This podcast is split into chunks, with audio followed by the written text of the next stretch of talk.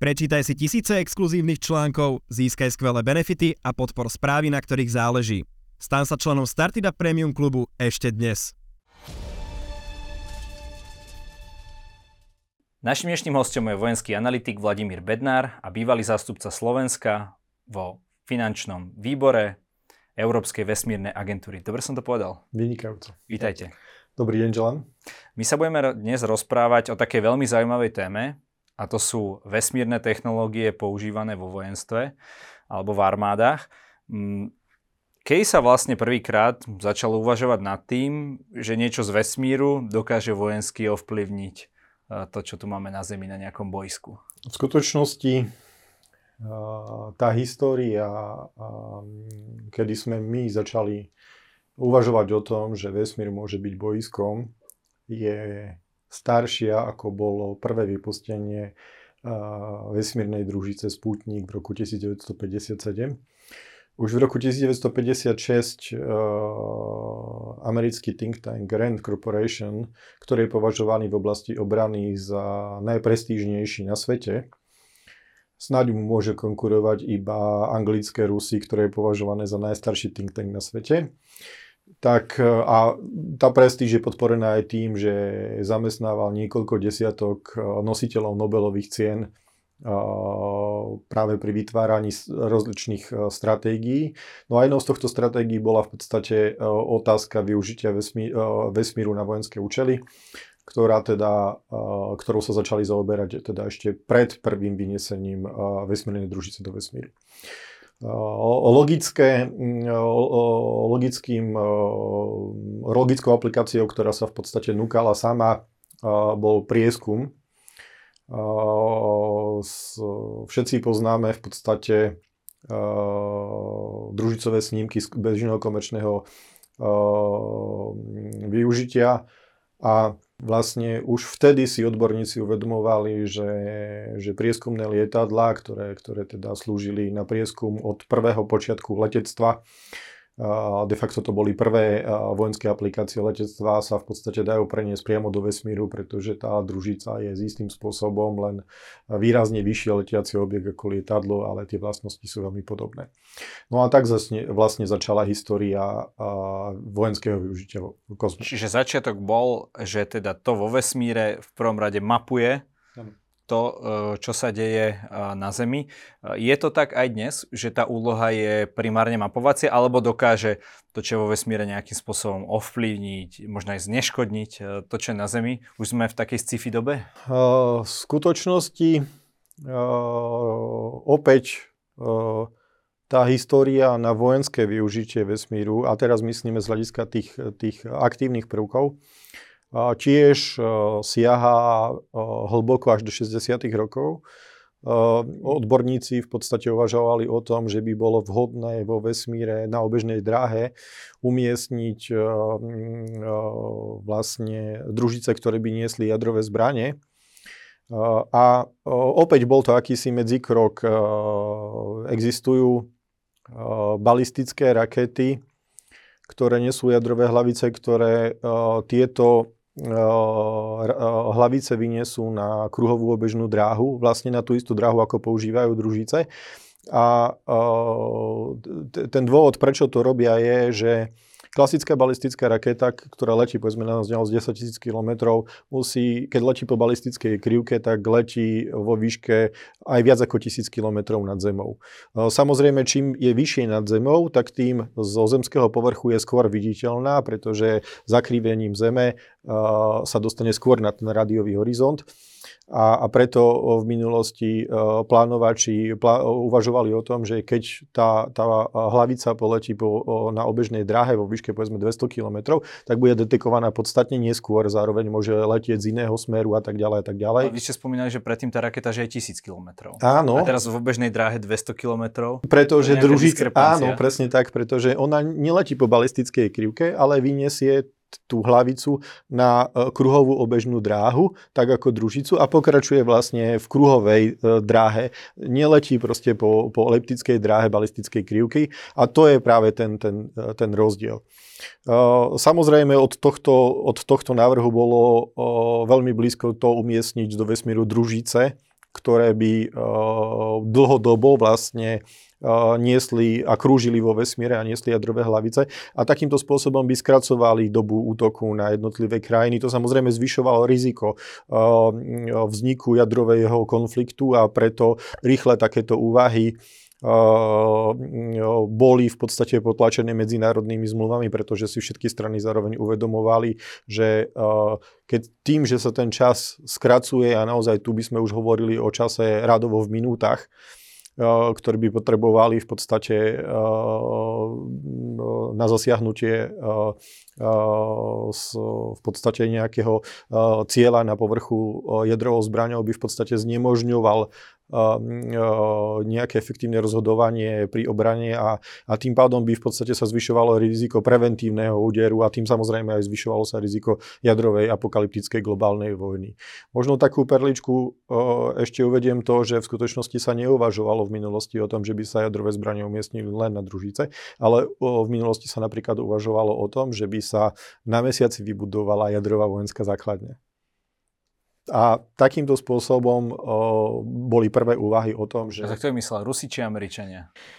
V skutočnosti tieto nápady prišli z obidvoch strán, pretože tie úvahy sú logické na obidvoch stranách ale o, vo všeobecnosti o,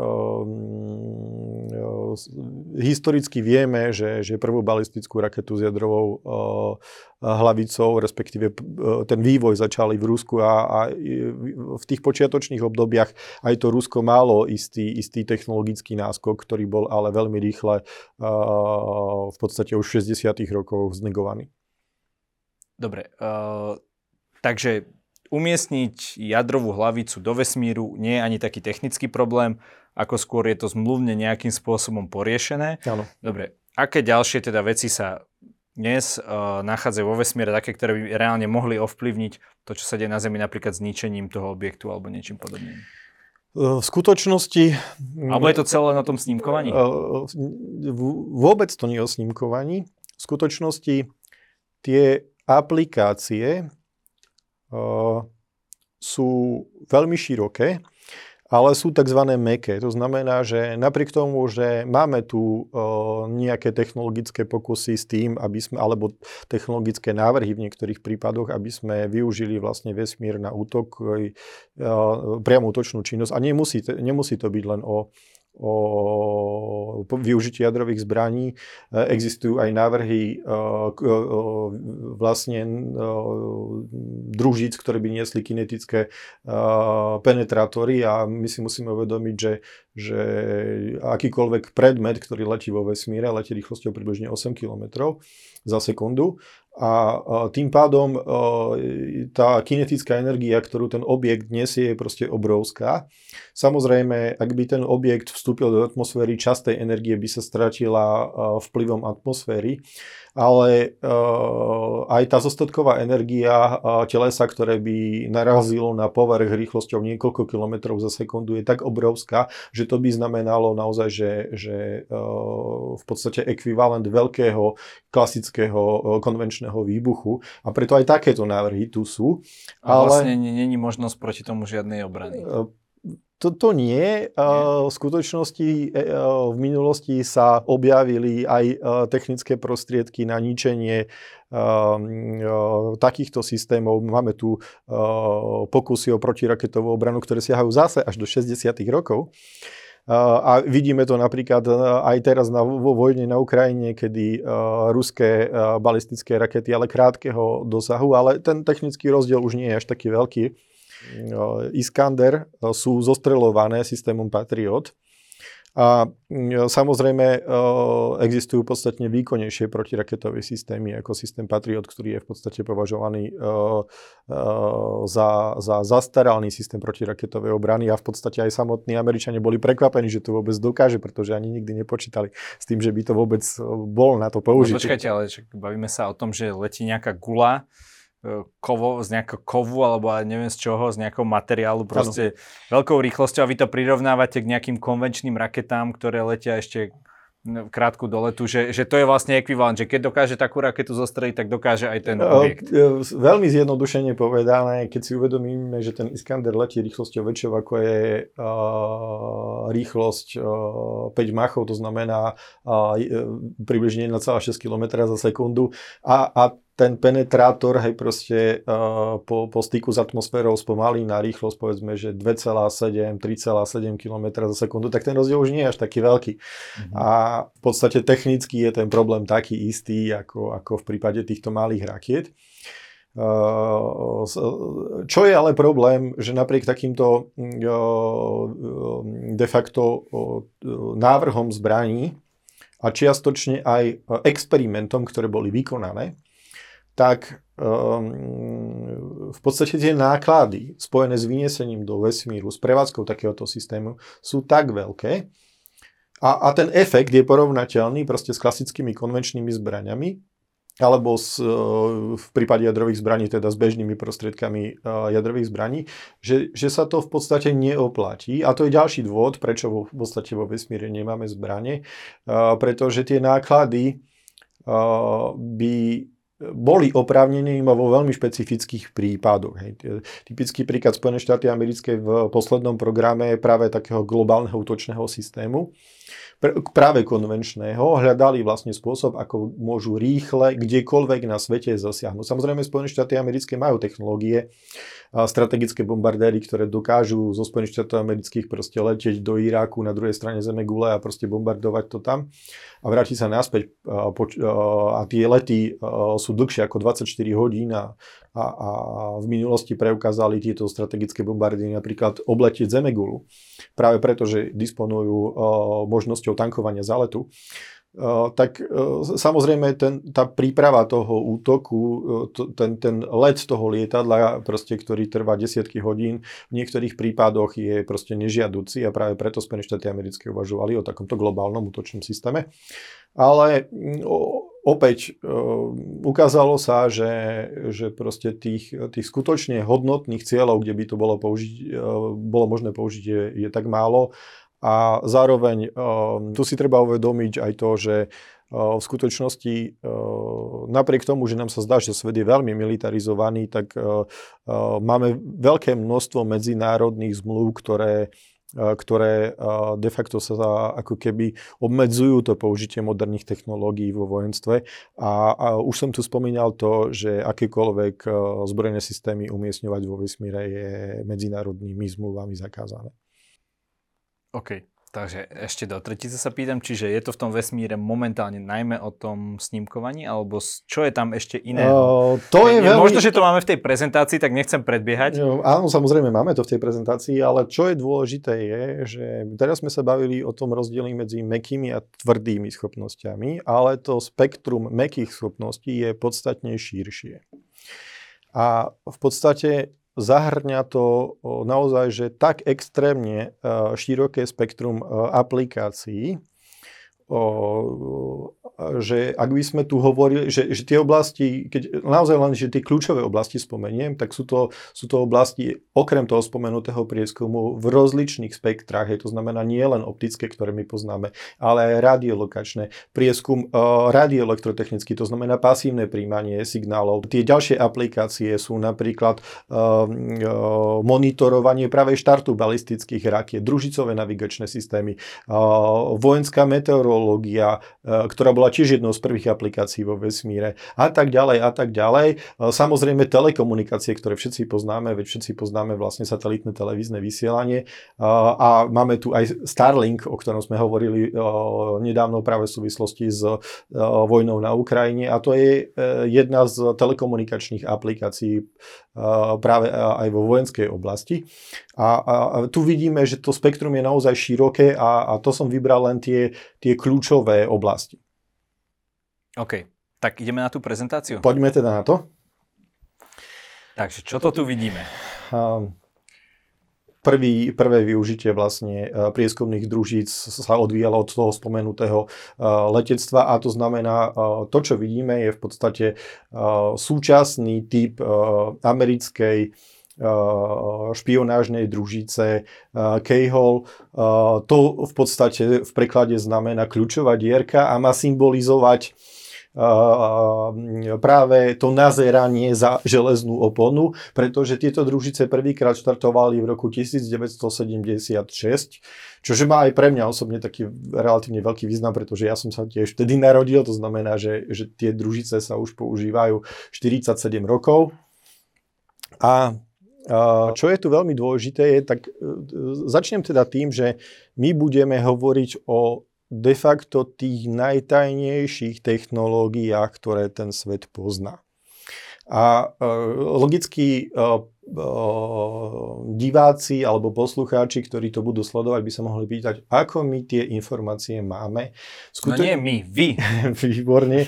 V skutočnosti je extrémne ťažké čokoľvek utajiť, najmä pri takých zložitých projektoch, ako sú napríklad družice, pretože takáto družica, na výrobe takejto družice sa podiela napriek vysokému utajeniu proste tisícky ľudí, na vypustení takejto družice sa podielajú ďalšie tisícky ľudí, na prevádzky takejto družice sa podielajú stovky ľudí.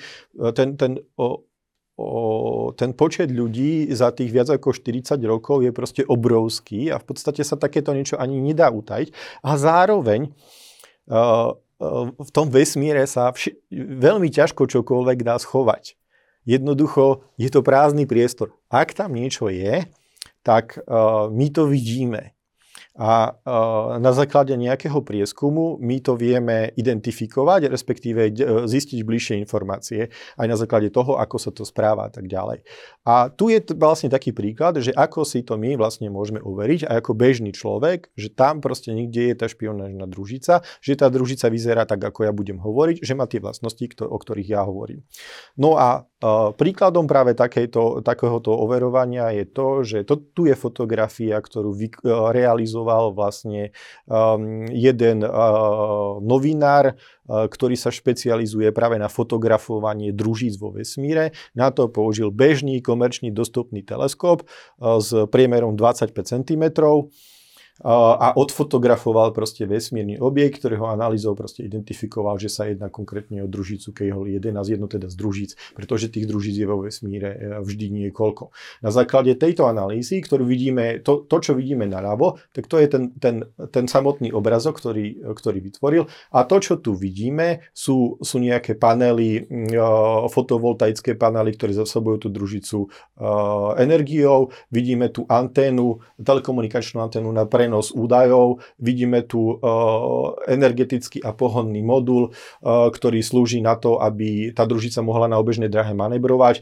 aby mohla e, vykonávať také manévre, aby pokryla čo najväčšie územie, menila dráhu, výšku a tak ďalej. Samotný teleskop a tu vidíme kryt práve toho, toho objektívu.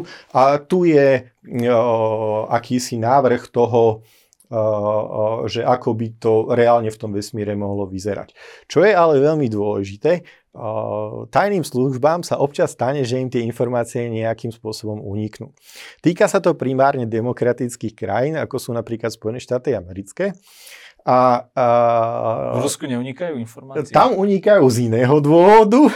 A, a samozrejme, to sa týka aj iných krajín, pretože budeme hovoriť o veľkom množstve krajín pretože v skutočnosti e, vojenské družice nie sú také nezvyklé. Ich je v tejto chvíli vo vesmíre viac ako 500 a vlastní niekoľko desiatok krajín a častokrát sú to aj krajiny, ktoré by sme boli veľmi prekvapené. Dokonca aj malé Luxembursko prevádzkuje a to je, že, že štát veľkosti Bratislavy prevádzkuje vojenskú družicu. No a aby sme sa vrátili uh, k, k, tejto družici, tak v tomto konkrétnom prípade teda máme ešte jednu uh, veľmi dôležitú informáciu. A to je uh, to, že zároveň pri vývoji Hubbleho vesmírneho teleskopu boli priamo použité technológie, prvky, konštrukčné časti z z spomenutej družice Kejhol práve preto, aby sa tie náklady znížili a v podstate družica Kejhol vyzerá úplne rovnako a používa tie isté uh, časti ako spomenuté družice Kejhol. A toto je čo? To je práve uh, vesmírny teleskop odfotený z raketoplánu zo vzdialenosti uh, približne 3 km, kde vidíme naozaj všetky tie detaily a presne takto, nejako podobne, vyzerá práve spomenutý, uh, spomenuté prieskumné družice. Čo je, že aby sme mali takú predstavu, že ako veľká je tá družica, tak tie prvé družice K-Hall v tých 70. rokoch mali zrkadlo s priemerom zhruba 2,3 metra samotný Hubble, uh, Hubble vesmírny teleskop používa uh, primárne zrkadlo s priemerom 2,4 metra, pretože on štartoval v 80 rokov a vtedy už aj tie prieskumné družice používali iné zrkadlo a to je presne to isté zrkadlo, ktoré používajú špionážne satelity K-Hall. Vidíme tam aj e, spomenuté solárne panely, vidíme tam vlastne tú prístrojovú časť a samotný teleskop a aj ten kryt. Presne ten tak. kryt to je teda. Áno, áno, presne tak. Tak ako, ako to bolo odfotené, tu sú teda tie príslušné panely, tu je tá e, prístrojová časť, samotný teleskop, kryt, prenosové antény. E, čo je ale veľmi dôležité je, že z týchto vlastností, primárne teda z priemeru optického teda priemeru primárneho optického zrkadla, my vieme na základe nejakých technických možností, ako, ako presne sa to zrkadlo vytvoriť, vieme vypočítať, že aká je maximálna teoretická rozlišovacia schopnosť toho optického hlavného prvku. A to je veľmi dôležité, pretože tieto špionážne satelity, vďaka tomu vieme, že ich uh, maximálne teoreticky možné rozlíšenie na základe presnosti zrkadla je niekde okolo 6 cm na pixel. Samozrejme to je, že teoretická možnosť, ktorú že nie je technicky možné nikdy dosiahnuť, do toho už vstupujú napríklad aj také aspekty, ako napríklad chvenie vzduchu v atmosfére a tak ďalej a tak ďalej. A, a preto vieme, že to, že to praktické rozlíšenie, ktoré tie družice dosahujú, je približne niekde okolo 1 metra. Preto ak niekedy sledujete špionážny film o tom, že, že z, z z vesmíru proste viete identifikovať napríklad človeka, alebo vidíte, že, že uh, identifikačnú značku vozidla z družicového snímku proste niekto vie uh, extrapolovať, tak to bohužiaľ nie je možné, ani to nikdy možné nebude. Ale Pretože naozaj, že tam už naražame na tie fyzikálne bariéry, ale spojení s inými uh, spojení s inými uh, metódami spracovania tých snímkov, my mnohé z tých informácií vieme získať a uvediem veľmi konkrétny prípad. Tu, čo vidíme, tak toto je snímok, ktorý bol prezentovaný v OSN s americkým zástupcom pri diskusii o iránskom zbrojnom programe a, a zobrazuje zničenú, zničenú odpalovaciu plochu v Iráne pri neúspešnom pokuse na, na otestovanie vlastne iránskej balistickej rakety ďalekého dosahu. A to, čo tu vidíme, je, že ak sa pozriete vlastne tu, tak tu vidíte v podstate malé auto. Tu vidíte obrázok v podstate dodávkového malého auta. Toto je náves, odpaľovacie zariadenie, ktoré má približne 12 metrov. Toto sú dvere a, a na základe e, a preto e, sme presvedčení o tom, že práve tento družicový snímok, ktorý má rozlišenie približne e, jednej desatiny metra, 10 cm, práve pochádza z týchto špionážnych družic. A toto je vlastne ukážka toho, že ako ďaleko sa vedia dostať vlastne moderné technológie. Zároveň tento obrázok je čierno-bielý, tzv. panchromatický. V skutočnosti ale družice aj spomenuté Kejhol majú multispektrálne možnosti, to znamená, že dokážu zaznamenávať obraz vo viacerých samostatných spektrách. My to všetci poznáme z, z bežného farebného záznamu e, e, bežných technológií, kde sa to zaznamenáva v troch farebných spektrách RGB schémy. Tieto družice ale dokážu zaznamenávať, respektíve iné technologické družice dokážu zaznamenávať viacero spektrálnych pásiem. Existujú tzv multispektrálne technológie alebo extrémne širokospektrálne technológie, ktoré dokážu spracovávať separátne aj niekoľko desiatok spektrálnych pásiem a aj v, inej, v inom spektrálnom spektre, ako je viditeľné svetlo. A to umožňuje napríklad identifikovať naozaj že také že veľmi špecifické vlastnosti. Aj v civilnom sektore poznáme, že že, že napríklad blízke infračervené spektrum, vyžarovanie zelenie nám indikuje napríklad to, že, že ten strom je napadnutý napríklad špecifickými uh, škodcami a tak ďalej a tak ďalej. To sa využíva napríklad v polnohospodárstve a v mnohých iných oblastiach. A toto je jedna z ďalších uh, vlastností práve týchto družíc. Uh, a, a ak si myslíme, že tieto družice vidia iba vtedy, ak je denné svetlo, tak e, e, práve z vlastnosti, e, jednou z vlastností toho, že tie družice dokážu snívať aj v iných častiach spektra, je, že vďaka infračerveným senzorom dokážu so zníženým rozlíšením vní, zaznamenať snímky aj v noci. Ak by sme sa chceli ešte vrátiť k samotnej družici z K-Hole 11, tak aby sme mali takú predstavu, že aké to zariadenie je veľké, tak to samotné zariadenie, ten, ten prístrojový valec má priemer približne 3 metrov.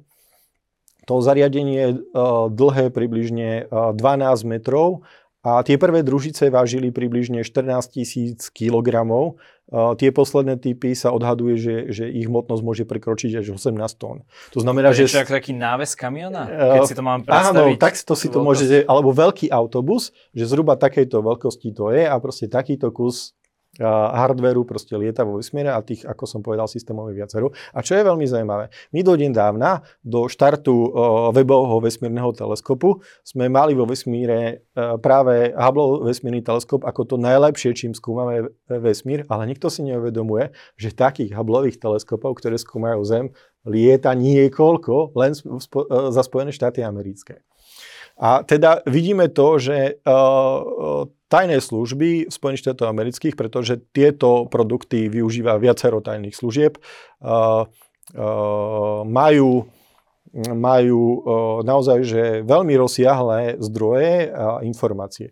A ke, ďalšia vec, ktorú si my v tejto chvíli ešte neuvedomujeme, že, že tá družica za, za 90 minút obletí Zemegulu a dokáže snímať proste nejaký pás o nejakej šírke vzhľadom na rozlíšenie radovo v jednotkách až desiatkách kilometrov. A, a, a že na tých proste 40 tisícoch kilometrov jedného obehu, to sú proste uh, 100 tisíce kilometrov štvorcových. Keď si uvedomíme, že aká je rozloha Slovenska, tak ono za 90 minút nasníma plochu vlastne niekoľkokrát väčšiu ako celého e, je územie Slovenskej republiky. Za 3 dní by teoreticky dokázala nasnímať jedna takáto družica celý povrch Zeme s tým rozlíšením, o ktorom som hovoril. Ale hovorím iba teoreticky, pretože to je taký obrovský objem informácií, že je to problém preniesť. A preto ku, ku spomenutým uh, družiciam sa častokrát aj vynašajú špeciálne prenosové družice, ktoré zabezpečujú prenos práve iba tých informácií z prieskumných družíc, pretože naozaj ten objem informácií je taký veľký. Samozrejme by ste sa mohli ale pýtať, že, že ako sú na tom iné krajiny a keď som povedal, že je približne 500 satelitov vojenských, respektíve viac ako 500 satelitov, zhruba 240 satelitov vojenských prevádzkujú Spojené štáty americké. Druhé v poradí, asi zhruba 140 satelitov vojenských prevádzkuje Čína a tretie v poradí je Rusko. Napriek tomu, že nám by sa mohlo zdať, že to Rusko a historicky naozaj, že tých satelitov Rusko malo veľa, ale v tejto chvíli tie satelity už proste nemá, pretože už prestali fungovať a ruská ekonomika nedokáže ich nahrázať. Ale napriek tomu Rusko má k dispozícii satelity a tu, čo teraz vidíme, je ruský ekvivalent družice Kehol. A, keď sme hovorili práve o družici Kehol 11, o, o tom, že, že ona lieta od roku 76, respektíve od roku. Od roku 76 mnoho desiatok kusov, pretože oni sa menili. Životnosť takéto družice je niekoľko rokov. Lieta vo výškach od 250 km do 1000 km. Neskôr si potom bližšie povieme o, význame tých, tých, tých jednotlivých typov dráh. Lieta proste na eliptických alebo kruhových dráhach tzv. heliosynchronných, to, sú, to znamená, že že vlastne tá družica má vždy rovnaké svetelné podmienky na každom bode a to, to, to je preto, aby sme dosiahli čo najlepšie výsledky práve pri tom fotení. No a táto družica, ktorú vidíme, je označovaná ako družica persona. To 3 je tretia v poradí. To, čo tu vidíme, je počas montáže chýbajú nám to, čo sme videli vlastne na družici Kejhol, to znamená nejaké prenosové antény a solárne články, pretože tie, sa, tie, tie vlastne počas montáže ešte neboli namontované a prepravujú sa do vesmíru v nejakom zloženom stave. A opäť vidíme, že technicky je to že veľmi podobné. Máme tu nejakú prístrojovú časť a samotnú, samotnú optiku. Vidíme, že tá optika je výrazne menšia ako v prípade družickej hol. A čo je veľmi zaujímavé, že táto družica letela až v 21. storočí.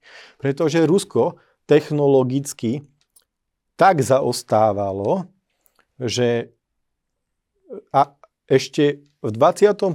storočí po roku 2000, tuším posledný takýto štart bol v roku 2015, ak si dobre pamätám, využívalo klasické družice, ktoré niesli klasický chemický film, taký, ako sme poznali zo starých analogových fotoaparátov.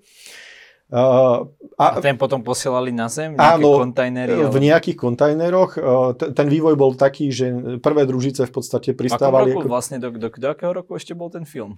Do roku 2015. Takže dá sa povedať, že koľko je ten Rus, tá ruská uh, vojenská technika vo vesmíre pozadu za tou západnou? V súčasnej dobe dá sa to povedať, že ten, ten, eh, ten odstup je asi 30 ročný. Okay.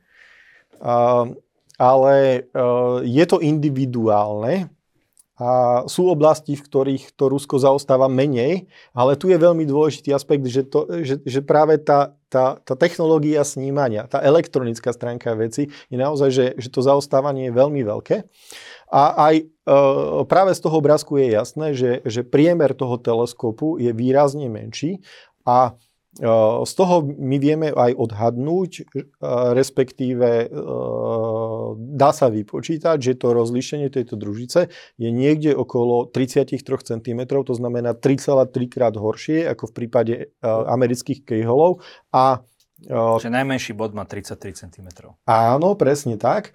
No a tá samotná družica, ako som už povedal, má, napriek tomu, že je veľmi podobná práve tým americkým, vďaka tomu, že to technologické obmedzenia sú také, ako som spomínal, má rozlišenie približne 33 cm a zároveň tých, počet tých družíc je podstatne menší. A čo je veľmi dôležité je, že, že Rusko v súvislosti s vojnou na Ukrajine si uvedomuje to zaostávanie, ten nedostatok, ktorý má, práve preto, že, že ukrajinská strana e, získala prístup aj ku komerčným produktom a budeme hovoriť aj o tom, že ako si zabezpečila vlastný družicový prieskum ukrajinská strana.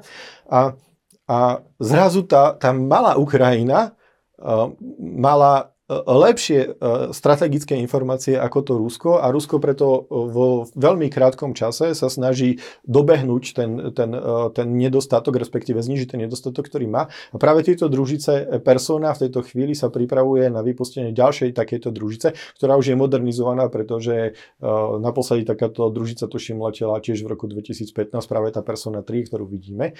A preto sa pripravuje vlastne vypustenie modernizovanej verzie tejto družice, ktorá by mala mať trošku lepšie vlastnosti, ale opäť tam naražame na tie technické možnosti. Bohužiaľ, samozrejme v tejto chvíli neexistujú žiadne podrobnosti alebo detaily alebo nejaký záber práve mhm. tejto modernizovanej verzie družice. To, čo tu vidíme, je opäť ruská družica, ktorá sa veľmi často používa na vojenské účely. A to je družica resurs, ktorú formálne a, a, prevádzkuje ruská firma Roskosmos. Možno ste zaregistrovali, že riaditeľ tejto, teda prezident tejto spoločnosti bol zabit, teda pardon, nie, zranený na Ukrajine a musel sa teda liečiť. Vidíte, že to prepojenie s e, ruskými ozbrojenými silami je tam že veľmi veľké. A napríklad informácie z predchádzajúceho modulu e, Resurs P družice, ktorá do roku 2023 bola prevádzkovaná a stále je prevádzkovaná, ale to, čo tu vidíme, to je Resource PM, to je modernizovaná verzia, ktorá v tomto roku štartovala. Tiež práve z toho dôvodu, ktorý som spomínal, že Rusko sa snaží dobehnúť, proste vypustiť čo najviac prieskovných družíc práve kvôli vojne na Ukrajine. A práve modernizovanú verziu Resource P tohto roku prvýkrát vypustila. No a táto družica, napríklad snímky z tej, z tej pôvodnej verzie Resource P použili uh, ruské ozbrojené síly napríklad na plánovanie svojho bombardovania v Sýrii. Uh, alebo napríklad tieto družice použili tiež v OSN, tak ako Spojené štáty americké sme pred kde ruský zastupca v OSN to prezentoval ako dôkaz, že Turecko nakupuje od islamského štátu ropu a tieto družice majú, e, keďže sú civilné, majú nižšie rozlišenie. Dru, e, snímky z týchto družíc sú bežne komerčne dostupné e, a osobne považujem tieto družice za ešte lepšie ako vojenské, napriek tomu, že to rozlišenie je okolo 1 metra, ale práve v súvislosti s tou multispektrálnosťou. Táto družica nesie niekoľko prístrojov, niekoľko senzorov, ktorí, ktorí teda sú, umožňujú spracovať aj širokospektrálne. Aby sme mali takú predstavu, že, že Spomenul som teda o tom, že ten predchodca tejto modernizovanej verzii mal rozlíšenie 1 metra. Tak čo to znamená v praxi? Tak tu vidíme takýto družicový snímok s rozlíšením 1 metra. Z okolností je to uh, vojenská prehliadka na 9. mája. Moskva, áno, som si typol. Červené námestie, presne tak. A aby sme mali takú že konkrétnu predstavu, tak toto, čo vidíme, je v podstate Kremel, uh, uh, brež, uh, v podstate stena Kremla, vidíme tam mauzoleum, vidíme tam tribúnu, kde sú ľudia, na čele tej tribúny. Ešte je tam niekde aj pán kapitán. A, myslím si, že to je z iného roku. Okay. V každom prípade by tam teda mohol byť Vladimír Putin, ak je to teda z roku, kedy, kedy bol uh, ruským uh, prezidentom. A to, čo tam vidíme, je defilujúca technika. A toto je, že rozlíšenie jedného metra, a prosím vás, zapamätajte si tento snímok, pretože na záver sa k tomu snímku ešte vrátime. Okay. No, takže tu niekde sedí Vladimír Putin a tu vidíme jednotlivé obrnené vozidlá a tak ďalej. Uh-huh. A uh, ke, keď už sme spomínali tú, tú Ukrajinu, alebo respektíve komerčný sektor, tak v tejto chvíli tie najlepšie družicové snímky, ktoré vy komerčne viete zakúpiť, v Bratislave sú firmy, ktoré vám to dodajú, sú pod polmetrovým, e, polmetrovým rozlíšením, to znamená dvakrát presnejšie ako to, čo tu vidíte uh-huh. a, a viac. Poďme ďalej. Táto družica, čínske vojenské družice, tak ako napríklad Spojené štáty americké v súčasnosti označujú všetky vojenské družice označením USA a číslo práve kvôli utajeniu, tak v Číne vojenské družice majú označenie Yaogan, čo je v podstate to znamená družica. Okay. v tomto prípade je to teda družica 11. Jedná sa o optický prieskumný systém, je to v podstate ekvivalent práve tých, tých amerických a ruských špionážnych družíc. A čo je tu veľmi dôležité, že Čína ide inou cestou. Nevyvíja vysoko výkonné satelity, na špionážne účely. Oni si hovoria, že nám stačí menšie rozlíšenie, ale väčšieho počtu družíc, pretože to pokrie väčšiu plochu. Častejšie sa dostane na ten zaujímavý bod a, a technologicky je to menej náročné. Zároveň využívajú komerčné, pretože samozrejme na, na, keď máte družicu, ktorá je e, proste 18 tón ťažká, hej, proste stojí to veľa vyniesť do vesmíru, vy musíte vyvinúť špeciálne technológie a tak ďalej, tak oni využívajú bežné komerčné platformy, a tých družíc je proste podstatne viacej. Takouto cestou sa rozhodla ísť Čína. Ešte, aby som porovnal tú veľkosť tých rúských družíc práve s tými americkými, tak tie ruské družice, ich hmotnosť sa pohybuje okolo 7 tón a primerane sú teda menšie. Čínske družice dosahajú podobné rozlíšenie ako najlepšie rúske špionážne satelity. Je to dosiahnuté tým, že že tá Čína je technologicky o mnoho ďalej ako Rusko súčasné a jednoducho tá, tá kvalita elektroniky, ktorú dokáže produkovať Čína je, je výrazne vyššia. A napriek tomu, že táto družica váži iba 2 tóny, je teda výrazne menšia ako, ako ruské alebo americké, tak má takéto rozlíšenie. Uh-huh. aby sme sa posunuli aj ďalej, tak to, čo tu vidíme, je v podstate francúzska optická... Ja akorát som hovoril, že to vyzerá tak európsky. Áno, produkuje to európska spoločnosť Airbus. Francúzsko objednalo, ak si dobre pamätám, tri takéto družice. Opäť sú to družice, ktoré sú teraz vynašané do vesmíru. Iba dve sú zatiaľ vynesené do vesmíru. Jedna lieta na vyššej dráhe Uh, približne 600 až 800 km, tá druhá je na nižšej dráhe, uh, približne 450 km. Tá na nižšej dráhe má rozlíšanie približne uh, 0,2 metra, to znamená, tento francúzsky satelit, ktorý teda váži približne 3,5 tony, má lepšie rozlíšenie ako, ako spomenutá ruská špionážna družica. A Samozrejme, spomínali sme to, že družice dokážu, že majú obmedzené schopnosti vnímania v noci a preto ďalšou veľkou skupinou družic sú družice radiolokačné. Prvou takouto aplikáciou, respektíve prvou známou takouto aplikáciou, pretože čím, že táto technológia je tak špecifická, že bola neskôr uh, využívaná v civilnom sektore a preto je o, o nej podstatne menej informácií, boli družice uh, Lacros, respektíve Onyx. Opäť tu vidíme fotografiu, v tomto prípade to bola fotografia čínskej uh, univerzity, ktorá sa snažila nasnímať práve túto družicu.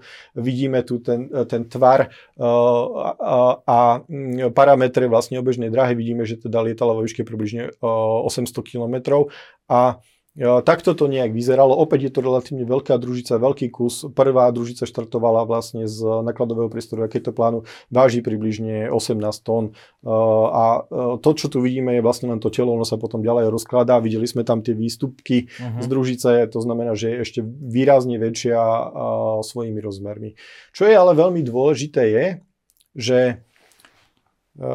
táto družica má okrem spomínanej vlastnosti, že, to, že, nie, že je úplne jedno, aké je počasie, tak má aj iné pridané hodnoty. A jednou z takýchto pridaných hodnot je, že, že dokáže napríklad snímať niektoré objekty v malej hĺbke pod zemou. A keď sa vrátime teda k vojne na Ukrajine, tak uh, takú, t- typ tejto družice, to znamená uh, uh, družicu, ktorá nesie prieskumný radiolokátor. Tie radie, ktorí majú, využívajú technológiu syntetickej aparatúry, využívajú práve to, že tá družica letí rýchlosťou 8 km vo vesmíre a tým pohybom v podstate sníma ako keby väčšiu, vytvára zda, zdanlivo väčšiu radiolokačnú antenu, ktorá mu umožňuje dosahovať vyššiu presnosť. No a oni si prenajali komerčný satelit, ktorý prevádzkuje európska firma, tuším je z Fínska, na základe grantu z Európskej únie. Tých satelitov je niekoľko desiatok a sú tak kvalitné, že dokážu snímať zemský povrch s rozlíšením aj pod 1 meter. Uh, a, a samo, táto družica váži približne 100 kg. To znamená, že vidíte, že to už je neporovnateľne malé a tým samozrejme neporovnateľne lacnejšie. A a čo je zaujímavé, je, že na to sa vyzbierali proste bežní ľudia a, a, prenajali takúto družicu a ukrajinská vojenská tajná služba umožňuje túto družicu vlastne úplne... Ale tam nevidím žiadnu optiku. Nie, pretože to je práve ten radar. Oni, e, to, to, čo tu vidíme, je vlastne plochá anténa veľkého radaru, ktorý sníma ten zemský povrch. A to je vlastne tá špecifikum toho radaru. Ako vyzerá takýto snímok, tak on sa následne potom počítačovým spôsobom spracováva a takto vyzerá ten samotný snímok. To, čo tu vidíme, je e, snímok práve tej združice a vidíme tu e, nejaký prístav, loď a tak ďalej. A ako som povedal, dokáže táto družica snímať v závislosti od spôsobu e, zobrazenia až detaily väčšie ako jedného metra. A tu vidíme vlastne ten dôvod, prečo napríklad ukrajinská strana je taká úspešná v ničení ruského námorníctva uh, samovražednými drónmi, pretože jednoducho tí Rusi sa nevedia pred Ukrajincami nikde schovať. Uh, aby sme hovorili aj opačnú stranu veci, tak tu vidíme snímok modelu ruskej družice Condor E. Condor E je exportná verzia, preto ten, ten prídomok E, Eh, exportná verzia ruskej družice Condor, to je eh, ruská radiolokačná družica, tiež využívajúca syntetickú aparatúru. To, čo tu uvidíme, je veľká skladajúca anténa samotný, samotný vysiač toho radaru a príjimač a samotné telo tej družice so všetkým to, čo už sme si hovorili. A čo je dôležité je, že, že to, táto družica má rozlíšenie niekde medzi 1 až 2 metrami a tu vidíme a váži približne 600 kg, že, že to zaostávanie zase tej ruskej technológii, že tí Ukrajinci si dokážu prenajať niečo, čo je proste 7 krát menšie a 2 krát presnejšie a úplne bez problémov. No a prečo je tam ten nápis uh, Condor FKA? Pretože v tomto roku zase Rusko sa snaží dobehnúť, sa snaží vyslať čo, čo najviac družíc, aj práve radiolokačných, uh, pretože vidí tie výhody a, sa snaží vypustiť modernizovanú verziu práve tých pôvodných kondorov, ktoré majú teda, sú, mali by byť výkonnejšie a sú označované ako Condor FK, ale mali by vyzerať veľmi, veľmi podobne ako práve táto exportná verzia družice Condor. Spomenul som, že Rusko využíva aj mnohé civilné družice. Tu vidíme príklad práve takéto civilné družice, ktorá, ktorá je označená ako obzor R. To R znamená radiolokačná a existuje aj verzia obzor O optical, to znamená optická a opäť je prevádzkovaná Roskosmosom. Je to v podstate najmodernejšia ruská radiolokačná družica. To rozlišenie by sa malo pohybovať niekde okolo 1 metra, možno aj submetrová presnosť. Bohužiaľ tých informácií je zatiaľ veľmi málo. A tu sa dostávame už k ďalšej kategórie družíc. V tomto prípade hm, je to kombinovaná družica, ktorá slúži dvom účelom. Poprvé, tá dolná časť tieto antény slúžia na zachy- pasívne zachytávanie vysielania rozličných prvkov lietadiel lodí. A to, čo vidíme na boku, tieto antény, tak toto sú radiolokátory, antény radiolokátory, ktorí zaznamenávajú, snímajú zemský povrch. Ale cieľom tejto družice, označené ako Pion MKF, je sledovanie prevádzky na mori identifikovanie lodí v globálnom meritku, poskytovanie informácií pre napríklad uh, ruské raketonosné kryžníky, ktoré používajú uh, protilodné strely veľkého dosahu, alebo napríklad pre ruské ponorky, ktoré takisto používajú protilodné strely veľkého dosahu, primárne určené na ničenie amerických lietadlových lodí. Ale ten dosah je tak veľký, že jednoducho radiolokátory v prímom zakrývenia Zeme z tej lode nedokážu na tú vzdialenosť zachytiť uh, tie, tie lode, napriek tomu, že sú to obrovské 100 tisíc tonové kolosy tie, tie priestory oceánov sú tak veľké, že to nedokážu pokryť lietadlami a práve preto boli vyvinuté vlastne takéto družice a používa ich teda napríklad aj Čína alebo napríklad e, Spojené štáty americké. OK, čiže majú nejaké iné varianty svoje. Áno, presne tak, ale uh, tu už sa dostávame z tých aktívnych, hej, proste, ktoré snímajú Zem, od radiolokačných pasívnych, pretože práve ten prvok jeden je pasívny a dostávame sa k radiolo elektrotechnickej prieskumnej družici. A toto sú de facto najtajnejšia oblasť vojenského využitia vesmíru. To, čo tu vidíme, je skorý návrh družice Trumpet, ktorý z, z geostacionárnej družice, teda dráhy, to je dráha, ktorá je v podstate vo výške 36 tisíc km a tá družica sa tak rýchlo pohybuje nad, e, na svojej obežnej dráhe, že ako keby stála nad jedným miestom. Niekoľko týchto družíc de facto takto sníma v podstate celú Zem. Je to pravdepodobne najväčší vesmírny objekt, ktorý e, ľudstvo vypustilo do vesmíru. Ona nie je najťažšia. Hovorili sme o tom, že, že K-hole družice majú hmotnosť až 18 e, tón. Táto družica má hmotnosť niekoľko tón. A, a ako je, aká je tá veľkosť tohto? No a toto je veľmi zaujímavá informácia, pretože Eh, ako som povedal, je to pravdepodobne najväčší vesmírny objekt, ktorý sme my vypustili. Eh, keďže nevieme, aké sú tie skutočné rozmery, opakujem, je to, je to naozaj, že, že asi pravdepodobne najtajnejší kus hardveru vo, vo výbave eh, amerických vesmírnych síl, tak odhaduje sa, že priemer tejto antény skladácej, lebo ona sa vypúšťa do vesmíru zložená, je od 100 do 150 metrov.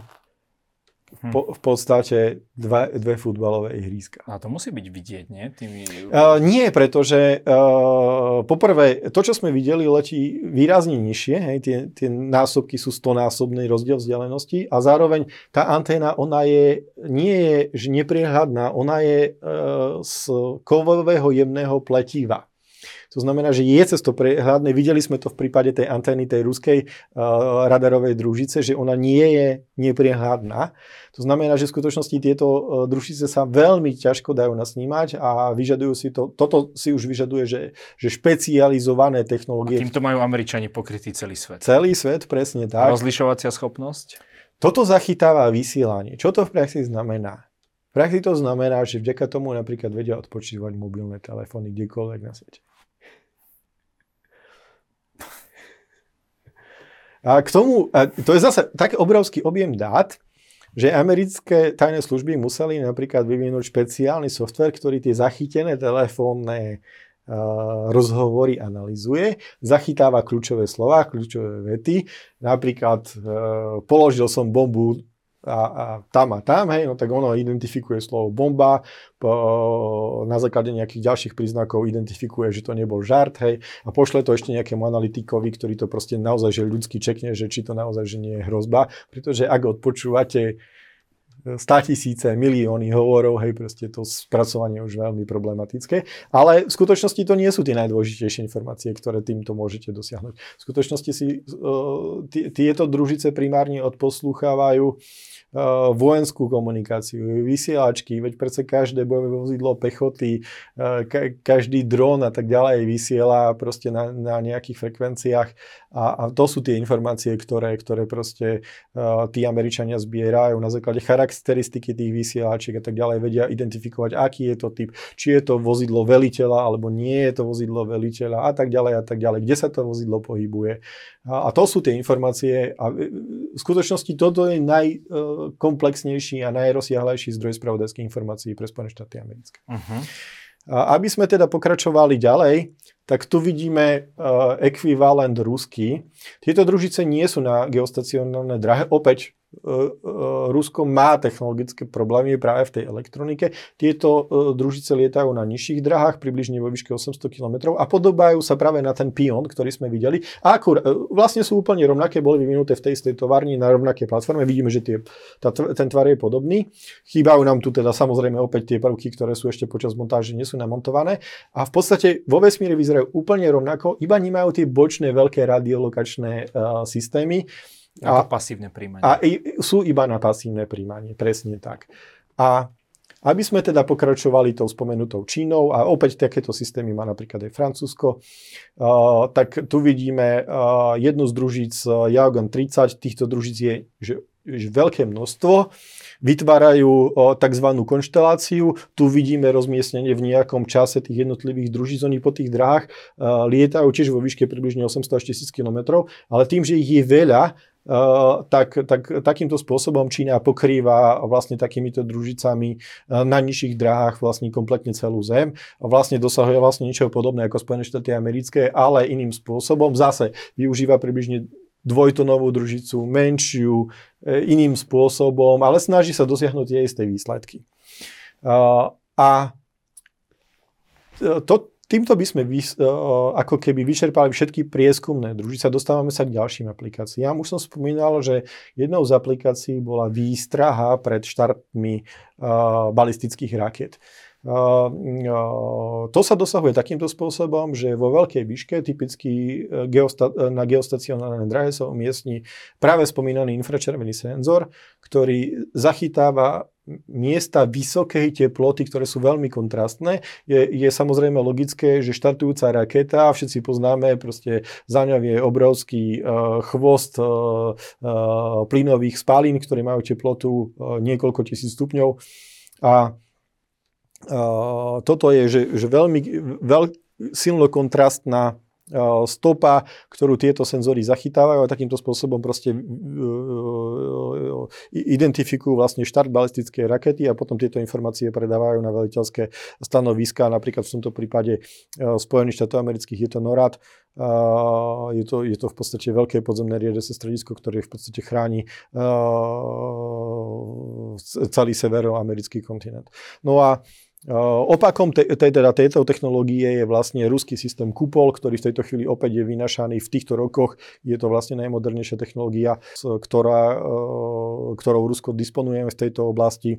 Ten predchádzajúci americký systém, jeho korene siahajú zhruba do 90. rokov a mal umožňovať aj identifikáciu, odlíšenie vlastne samotných hlavíc a sledovanie vlastne tých letiacich hlavíc aj vo vesmíre. To znamená, že on už nepotreboval ten chvost. Jemu stačilo aby aby e, to teplo tej hlavice, hej, proste e, niekoľko, ja neviem, povedzme, že 30 stupňov alebo 20 stupňov zo štartu ešte vo vesmíre nevychládlo, hej, a, proste toto vedeli identifikovať. Už predchádzajúca generácia týchto družíc napríklad dokázala sledovať nielen štartujúce rakety, ale napríklad aj e, prúdové lietadla, ktoré, vojenské prúdové lietadla, ktoré mali zapnutú forsáž a odvtedy sa tá technológia že výrazne zlepšila, to znamená, že pravdepodobne sú schopné sledovať aj lety bežných komerčných lietadiel.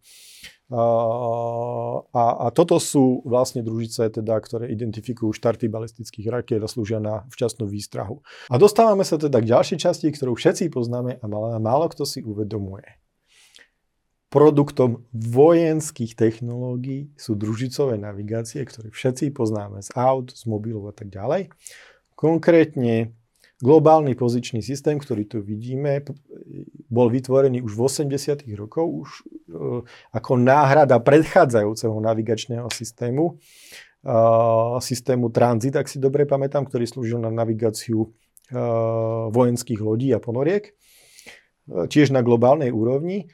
A uh, veľmi zjednodušene, keďže toto všetci poznáme, ten vesmírny, uh, tá vesmírna časť je zložená v podstate z uh, minimálne, teda ak si dobre pamätám, 24 družíc, ktoré obiehajú po troch uh, kruhových dráhach vo výške približne 20 tisíc km. Tá dráha je v podstate, má takú charakteristiku, že, že za 12 hodín tá družica obehne Zem a tých družic na tých troch dráhach so 120 stupňovým odstupom je preto toľko, aby e, v každom momente bol dostatočný počet družíc viditeľných z každého bodu Zeme, e, pretože vy potrebujete na určenie polohy v 2D priestore zachytiť signál približne z troch družíc a, a pre určenie 3D polohy signál zo štyroch družíc používajú na to časovú diferenciálnu metódu. V podstate veľmi dôležitým časťou týchto družíc sú veľmi presné atomové hodiny, ktoré umožňujú veľmi presne synchronizovať to vysielanie tých všetkých družíc.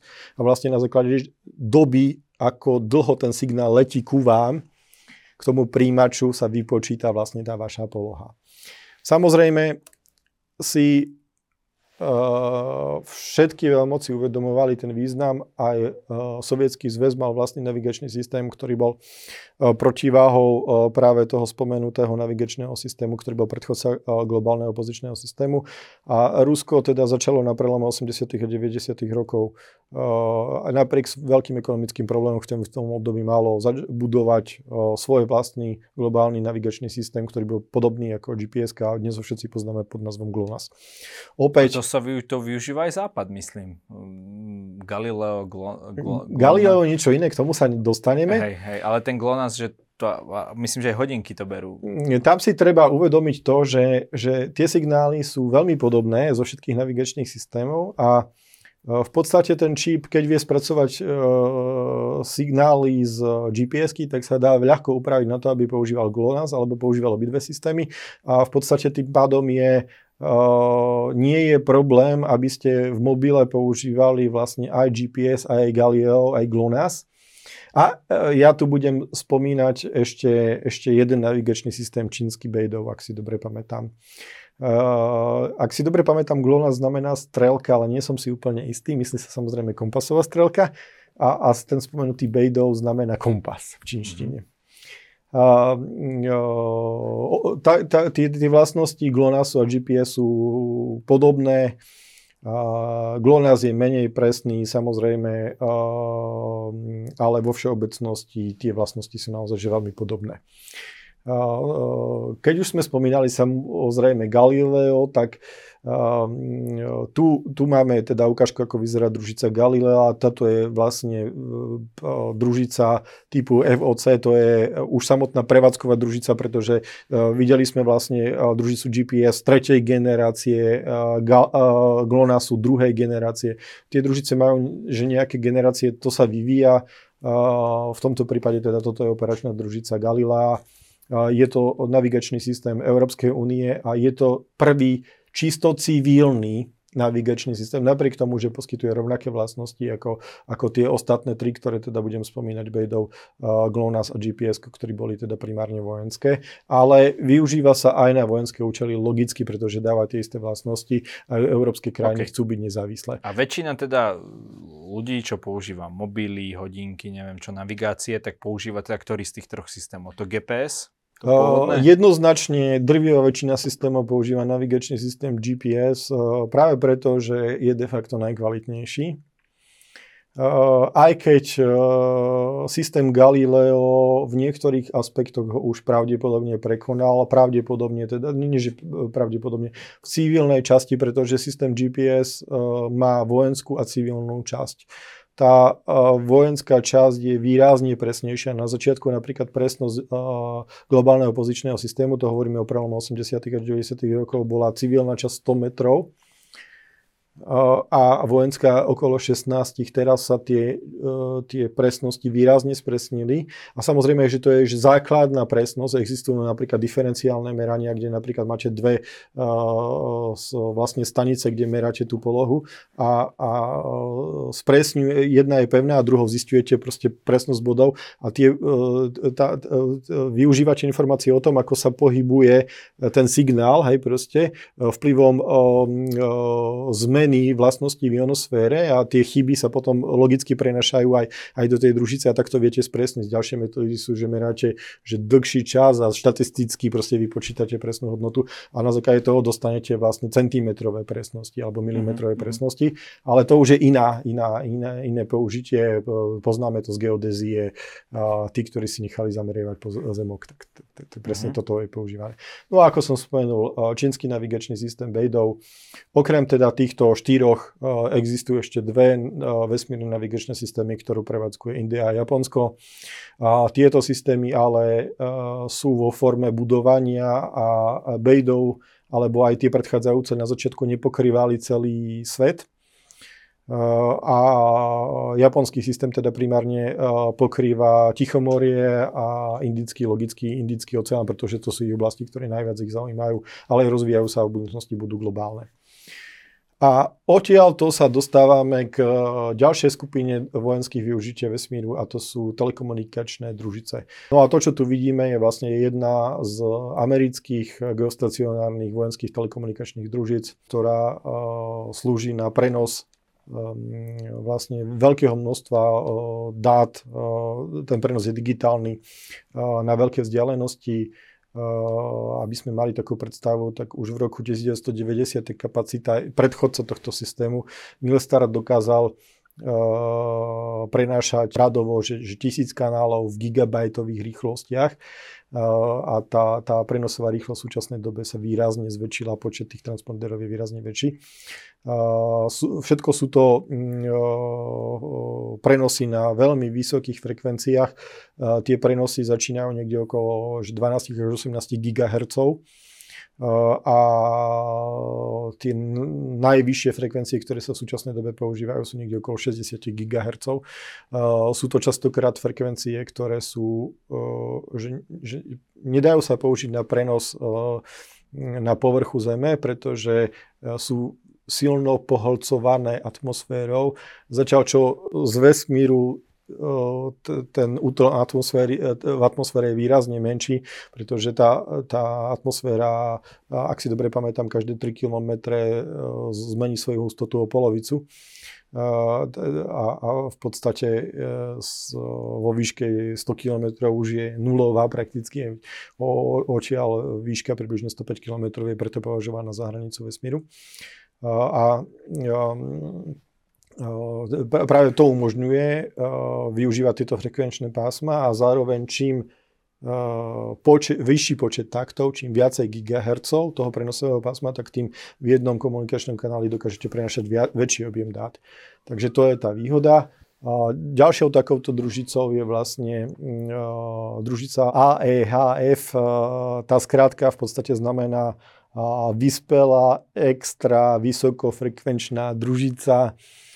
V podstate je to veľmi podobné. Aby sme mali takú predstavu, že táto družica má pri, pri začiatku svojej prevádzky približne 5 tónovú hmotnosť.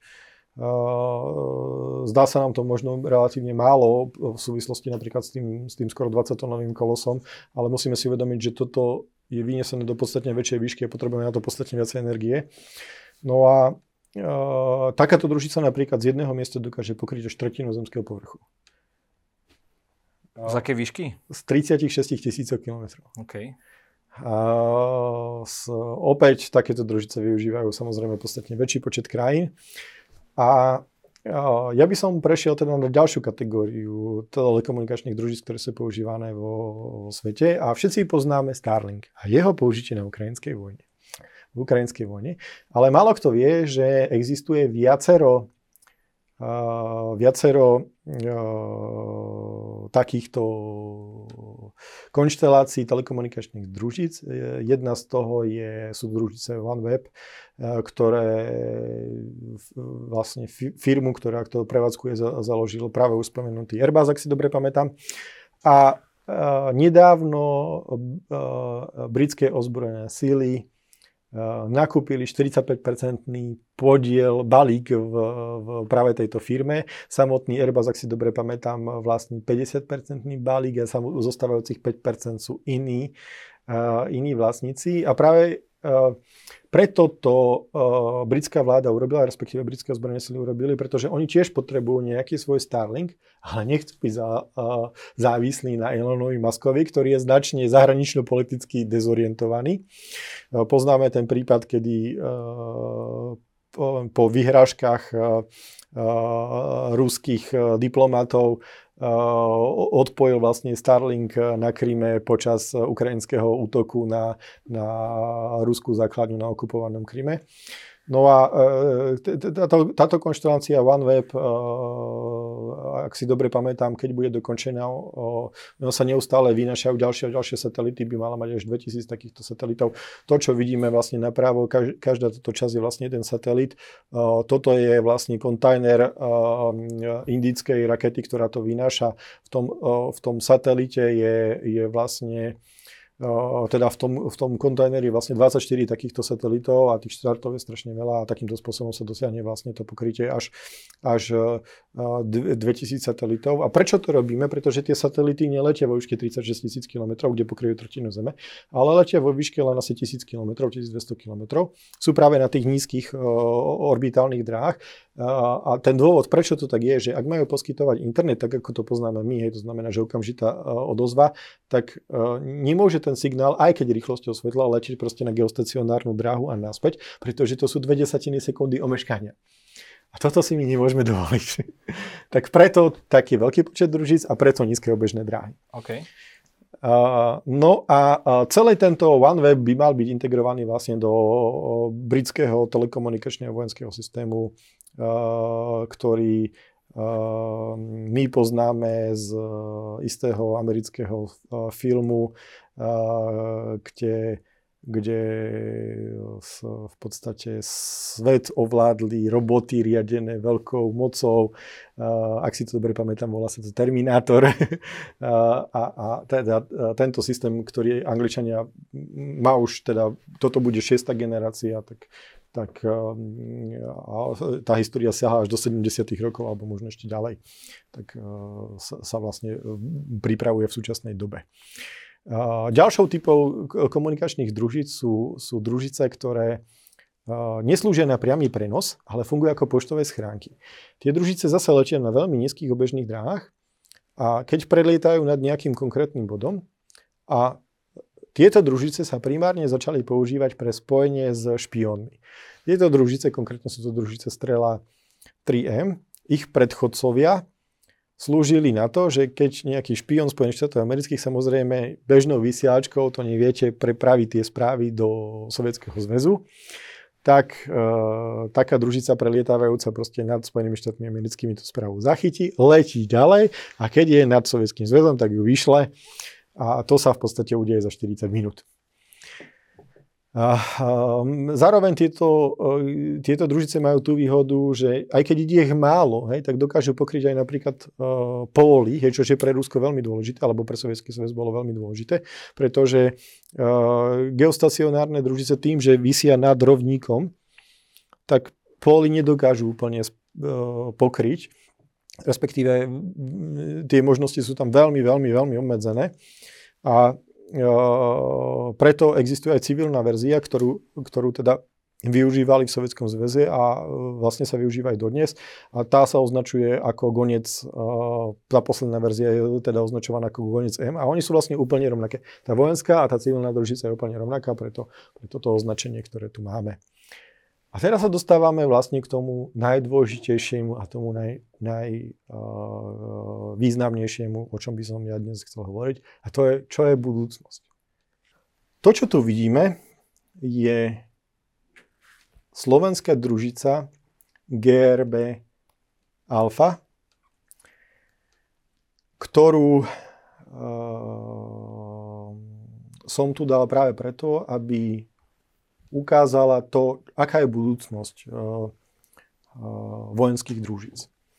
Hovorili sme o družiciach, ktoré majú od niekoľko desiatok kilogramov po niekoľko tón v tých extrémnych prípadoch vlastne až do 20 tón. Ale neustále zmenšovanie a miniaturizácia umožňuje tak zmenšovať tie družice, že v dnešnej dobe už takéto družice nie, že si dokáže kúpiť štát, ale si dokážu kúpiť jednotlivci. Táto družica je postavená na základe de facto modulárnej stavebnicovej konštrukcie, ktorá je označovaná CubeSat. To, čo tu vidíme, je jedna jednotka CubeSat. Tá najmenšia družica CubeSat má rozmer 10x10 cm Tuto pekne vidíte tú veľkosť porovnaní vlastne s rukami toho operátora. A možno sa vám, a vážia približne 1 kg. Možno sa vám zdá, že čo sa do takejto družice môže zmestiť, ale tá doba už tak významne pokročila, že do takej družice je možné na, uh, namontovať vlastne optický senzor a mnoho ďalších senzorov, ktoré majú vojenské použitie. V tomto prípade teda som zobrazil fotografiu senzora uh, od, od teda Mantis, od jednej uh, juhoamerickej spoločnosti, ak si dobre pamätám, ktorý dokáže mať rozlíšenie rádovo v metroch a dokáže sa vmontovať do tej 1 kg družice. Náklady na vyniesenie takejto družice sú v tejto chvíli približne 90 tisíc amerických dolárov, približne 80 tisíc eur. Skúste to napríklad, je to v podstate e, plát vyššieho dôstojníka ozbrojených síl Slovenskej republiky ročný. Ako superhrubá mzda samozrejme. Ak si zoberiete napríklad to, že bojové vozidlo so znakom 8x8, ktoré teraz sa zavádza výzbroji, do výzbroja zbrojených síl Slovenskej republiky, stojí 4 milióny dolárov. Alebo napríklad bojové vozidlo pechoty, ktoré v blízkej dobe teda tiež bude zavedené, stojí 10 miliónov eur.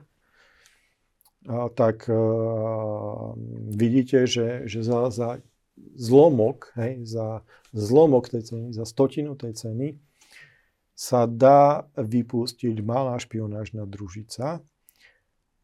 A nám sa zdá to rozlišenie, že, že rádovo v metroch že nevyužiteľné, ale napríklad musíme si uvedomiť, že, že americké ozbrojené síly v roku 1990, keď dotočili na Irak, používali niektoré snímky s rozlišením 10 metrov a toto by bolo lepšie. A bavíme sa o 1 kg družici. Z tých kociek 10x10 cm sa skladajú väčšie časti, ktoré sú potom označované ako dvojúčkové, trojúčkové, štvorúčkové, až po 16účkové. A napríklad vyniesenie družice približne 50 kg v tejto chvíli stojí približne 250 tisíc. Tam už tá cena je ešte nižšia na kilogram. A, a zhruba za túto cenu vy dokážete vypustiť družicu, ktorá bude mať približne 1,4, 1,5 metra rozlíšenie. Porovnateľne ako to, čo sme videli tej ruskej družici s jednometrovým rozlíšením, kde sme videli, že tam je vozidlo a tak ďalej so všetkými týmito súvislostiami, ktoré som povedal. A takéto malé družice my vieme vyvinúť naozaj, že rozličných typov telekomunikačné a tak ďalej a tak ďalej. A aj, aj, aj niektoré krajiny, ako napríklad Norsko, ak si dobre pamätám, práve v tejto chvíli pripravujú takúto malú 1 kg vojenskú telekomunikačnú družicu. Uh, a a aby sme mali takú predstavu, že, že aj okolité krajiny, napríklad Česko pripravuje vypustenie vlastne takéto vojenskej malej družice. A samozrejme Polsko to nediskutujeme, oni teda majú podstatne väčšie ambície. A, a, už som spomenul, že, že vojenské družice v tejto chvíli vlastní vlastne aj krajiny, ktoré sú veľké, aj proste počtom obyvateľov ako Bratislava. A tu vidíme, že Slovensko Napriek tomu, že tú družicu, ktorú som tam ukázal, vyrobilo, a je to, že, že, že zároveň tá družica slúži teda na detekciu alfa žiarenia, preto sa to volá, a, a preto ten, ten prídamok alfa, umožnila vlastne detekovať rozpad hviezdy, ak si dobre pamätám, a, a, a t- takým spôsobom, že to nikto iný na svete nedokázal. A na Slovensku je niekoľko firiem, ktoré takéto družice vyrábajú už na svetovej úrovni, že si to iné uh, krajiny objednávajú, ako napríklad firma Spacematic a tak ďalej, uh, Spacemanic, tak, uh, tak, tak proste uh, my strašne zaostávame v tejto oblasti a všetko to, čo som vám tu ukázal, v budúcnosti, a keď hovoríme o budúcnosti, tak sa bavíme, že proste o rokoch by mohli mať slovenské ozbrojené sily. Bohužiaľ, slovenské ozbrojené sily na to nie sú pripravené. Príslušnou spôsobilosťou teda disponuje vojenské spravodajstvo, konkrétne teda kartografický ústav v Harmanci ktorý dokáže spracovávať takéto družicové snímky z obmedzenej spôsobilosti, ktoré získava napríklad z Európskeho centra pre diaľkový prieskum Zeme. Ale naozaj, že tie možnosti sú podstatne väčšie a to je niečo, čo, čomu by sme sa mali v budúcnosti venovať. OK, vy ste spomínali, že ten snímok s tým jedným, jedným metrom, že to si má človek pamätať. Áno. Tak, tak, tak, takisto by to vyzeralo aj z týchto malých. Áno, z týchto malých. E, dnes už sú naozaj že firmy, ktorým to vy to môžete ísť, kúpiť aj ako súkromná mm. osoba. Pokiaľ ste teda z krajiny, ako je Slovensko, okay. nie z Ruska, tam tak vám to nepredajú. Hej? Zaujímavá, ako sa taká malá kocka môže vôbec v tom vesmíre pohybovať? Alebo čo keď sa zahmlí tá šošovka? Alebo takéto proste praktické záležitosti? A, tak e, predovšetkým vo vesmíre panujú extrémne a, podmienky. Tie teploty sú tam od minus 200 stupňov do plus 200 stupňov, hej, proste na povrch tých, týchto telies. Oni sú navrhnuté tak, aby v tom prostredí využili. Veľké družice napríklad majú svoj teplotný systém, teda regulácie, systém regulácie teploty, ktorý napríklad veľmi zjednodušene, a, že naozaj to takto funguje a pri menších družiciach sa to používa, že keďže tam nie je atmosféra, neviete to ochladzovať, aj proste stykom s niečím iným, vodou, vzduchom a tak ďalej, proste čo poznáme z našich bežných podmienok, tak tam sa to, tá teplota reguluje tým, že meníte vyžarovanie toho tepla do priestoru infračerveným žiarením. A to sa robí tak, že máte nejakú časť povrchu, kde je lesklá časť alebo prikrytá proste nejakým panelom, ktorý je čierny a keď potrebujete to zohriať, tak prikryjete to tom čiernym a slnko to zohrieva, keď to potrebujete ochladiť, je tam pod tým proste lesklá folie, ktorá silno vyžaruje teplo a takýmto spôsobom to regulujete. Uh-huh. Uh, skôr som sa pýtal aj na ten, nielen na vyžarovanie tepla, ale napríklad aj na ten pohyb. Že ako... Rozumiem. Ja ešte jeden aby moment. bola natočená na tú správnu. Samozrejme, aby sa niečo zahmlievalo, to je atmosférický jav, kondenzuje vlhkosť. To vo vesmíre nenastane. No a čo sa týka pohybu, tak e, samozrejme družica letí vo voľnom priestore. Ona ten, tú energiu jej dá raketa a v podstate pokiaľ ju nestratí aerodynamickým odporom, tak proste letí do nekonečna. Preto čím vyššie letí, čím je tá atmosféra riečia, tá životnosť družice je výrazne dlhšia. A čím je nižšie, tak je kratšia.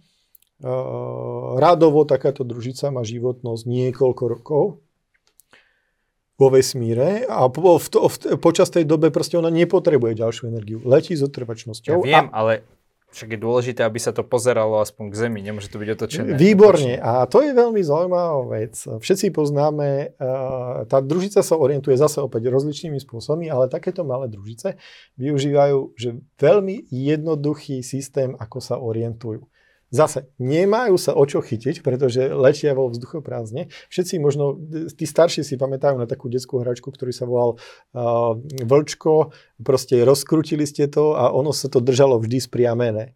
Keď uh, rozkrútíte zotrvačník, ten, ten zotrvačník udržuje stále tú istú okay tú stabilitu, to, v tej družici niekoľko takýchto zotrvačníkov a zároveň funguje systém akcie a reakcie. Ak vy začnete otáčať ten zotrvačník jedným smerom, tá družica sa začne otáčať druhým smerom. Máte ich v niekoľko osiach, tak sa tá družica natočí presne tam, kam potrebujete. Okay. Čiže v tom sú aj nejaké mechanické, Áno. v rámci toho sú mechanické prvky. Ďalej ma ešte zaujíma, či teda tie jednotlivé krajiny si neničia tieto satelity alebo družice navzájom.